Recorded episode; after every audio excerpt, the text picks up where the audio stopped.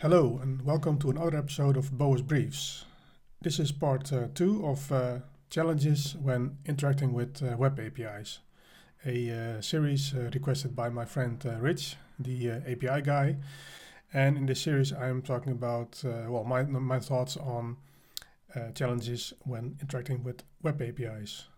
In the previous episode of the series, I talked about state about how if you have a client uh, consuming a web API that you will probably uh, copy some server state over to the client and then the challenge is to how to keep those two states in sync.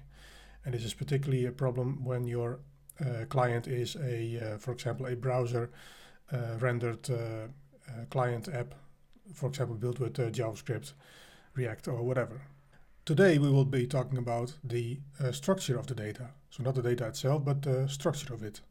So we could say that the types, uh, the contract of the data structure of the API you're consuming. For, um, for the structure of the data, kind of the same thing is applicable that we copy things over to the client. So for example, if the, the response of an uh, API call has a specific data structure, then the client consuming that API should know this uh, structure in order to, to do something with it. For example, if you have a UI, you might want to display the response data of a GET request you're doing.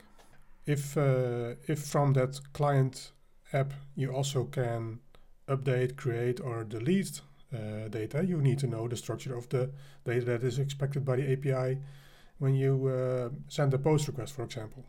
So on the client, you kind of have a copy of what is defined on the API in terms of the structure of the data that is going back and forth between the uh, client and the API. Um, the fact that this is a copy is because the uh, your client app is physically separate from the API you consume. That's the situation we are talking about here. Uh, for your application, you, you need to know the, structure of the data you need to send to the API and the structure of the data that you will receive from the API. And if this structure is unexpected, then your application might break. So how can you be sure that this uh, data is as much as possible uh, structured in a way that, that you expect? Now there are two very common tools that can help you with this. The first is that your programming language might be uh, strictly typed, because that means that you can define the types of the data that you expect to receive from an API, but also the structure of the data that you want to send to the API. And whether you have a strictly typed language or not, another tool we have is, of course, uh, testing. So we will test that our application sends the right data to the API and also handles the data that comes back from your API in the right way. Now, types and tests are super useful and important tools, of course, but there is one problem with this, and that is that these things are defined within your own system.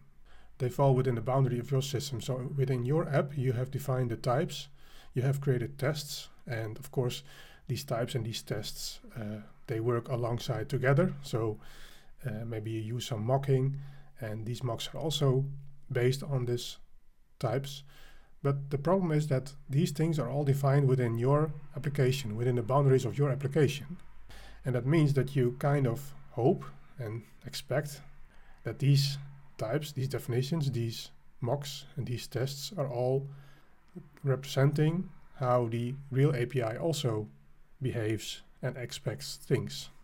And these tests and types you, you define and you use during building your application, uh, testing it and compiling it. So it's mainly helping the developer to, to build an app that should work correctly. And then you start your app, you really use it. So your app runs at runtime and then it appears that possibly that the API is different from what you've expected. So you've got all these types and all these tests, and still it doesn't work because at runtime things appear to be a little bit different. So how can we prevent these things from happening? Because in the end, the client consuming the API is not in control of what are the actual types of things. The single source of truth is on the API side. They have defined what the data structure is of everything that's going back and forth between client and server. So what can we do to prevent or at least minimize uh, problems with this? Now, if you're using an API that is built by another team or another company, but you know these people, then you might have a way of communicating with them and even collaborating with them. And that can already, of course, help in uh, well, making sure that everything just works and that you really uh, help each other to keep things working. Another thing is, of course, that it's very important that things should not change all of a sudden. So, for example, you've built uh, your app and you're consuming the API and everything works, and then at some point they've changed the API and then some somehow it all stopped working. There are, of course, also other ways to make sure that things keep on working. Uh, good documentation, a detailed description, or even a specification of how the API works. Even better is a specification uh, provided by the people that built the API, which can be automatically generate types for you or other things you might need in your code base. So types, uh, mocks, whatever uh, you need in your code base to interact with the API based on what they provided you. Because if you can generate these things in your code base, then the source of it comes from them, so the chances that the things will just work is a lot bigger, of course. Maybe the people of the API even provide some kind of a package or an SDK you can use. Or just anything else that can serve as a contract, as an agreement between you and the people of the API so that you know that it probably will just work. And again, like I just al already said, if you can automate this, so if the API people can provide you with something that you can use to auto automatically generate code in your code base, then that's probably one of the most safest things you can do. Because just uh, typing over something from the docs or copy pasting it and then hoping for the best is not, not ideal. To uh, prevent uh, sudden changes in the data structure, uh, versioning could also be a good solution where the API provider um, does not change things unless they release a new version of the API. Because then, as a client, you can choose whether and when you want to use the new version, especially when the new version has uh, breaking changes.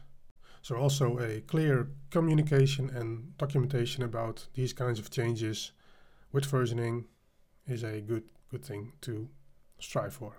Until now I've been talking about some, well, actually pretty common ways of making the integration between your app and the API uh, better. So you will have types and you have tests and there are good documentation, there are good specification. You can even generate your own code from it. But still all these things, like I said before, they kind of mainly help you during develop and compile time and not always during runtime. So let's close this episode off with um, two ways of kind of helping you to also detect problems during runtime and then perhaps preventing problems. The first way is input validation. We all know input validation uh, from uh, users filling in web forms and then uh, you of course need to validate what they fill in.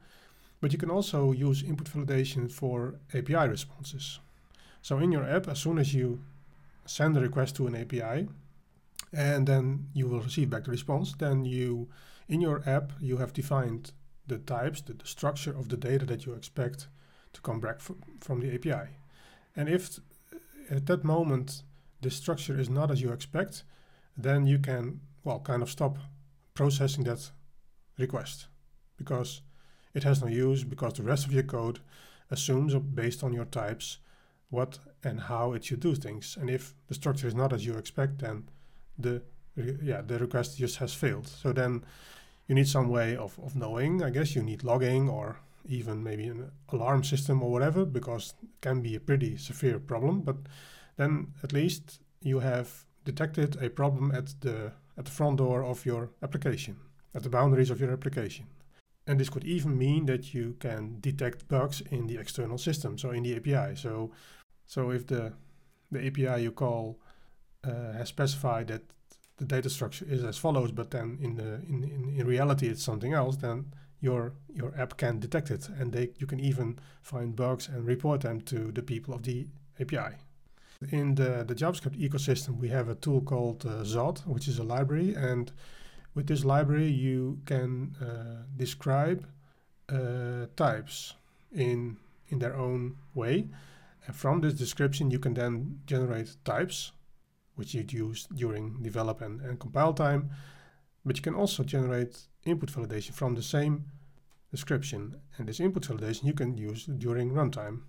So result could be a nice way of, of handling this in a uh, JavaScript uh, or TypeScript uh, environment.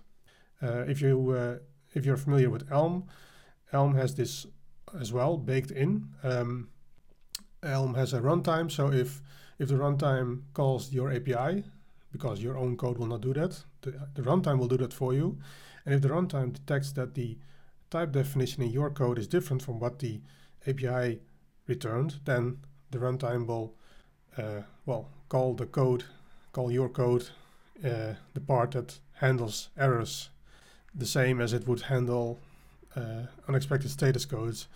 It will also call your code uh, in case of an unexpected uh, data structure. So um, having this either with a library like Zod or baked in your language is, is a very nice way of making sure that you detect uh, these kinds of problems uh, in time. A second, perhaps not very common way of handling these kinds of things is contract testing. Personally, I never heard of it uh, until recently, and I also never done it. So, but what I know from it is that you will verify your types and your mocks against a real API, against the real API. So if this test uh, points out that the data structure in your own code is not as the real API has, then you know that there's something wrong and then your test will fail and you know you need to change something. This can uh, especially be convenient when you don't know or you cannot trust uh, the people behind the API and they will just change things without you knowing. And then having these uh, tests in place can be very uh, interesting. So with this, I'm coming towards the end of this episode. Um, I did not go really deep into things. It was more of an overview of some concepts, uh, but let me quickly give you a conclusion of some of the things I said. Um, so we can define types and we can create tests and have also mocks based on types in our own application. But these things, they exist within the boundaries of our own application, so they might not always represent what the real API is like. So having a specification or even versioning and a good collaboration with people behind the API can really help to to prevent as much as you can problems uh, while using the API. And if you want some more assurance also during runtime, then having some kind of input validation or even contract testing can help to uh, make your uh, application more robust. I hope that uh, this episode was somewhat uh, helpful to you. Uh, if you have any feedback for me, because I'm also learning, then please contact me through Twitter. my handle is Bouwe, B O U W E, or visit my, my blog at uh, bouwe.io. And uh, yeah, please let me know what you think. If uh, you have any feedback for me and other things I could look into, uh, I think it's a pretty interesting topic. Uh, many of the things I said, we could dive in deeper, I guess. So maybe that's something for next episode. Um, and uh, yeah, thanks for listening and see you next time.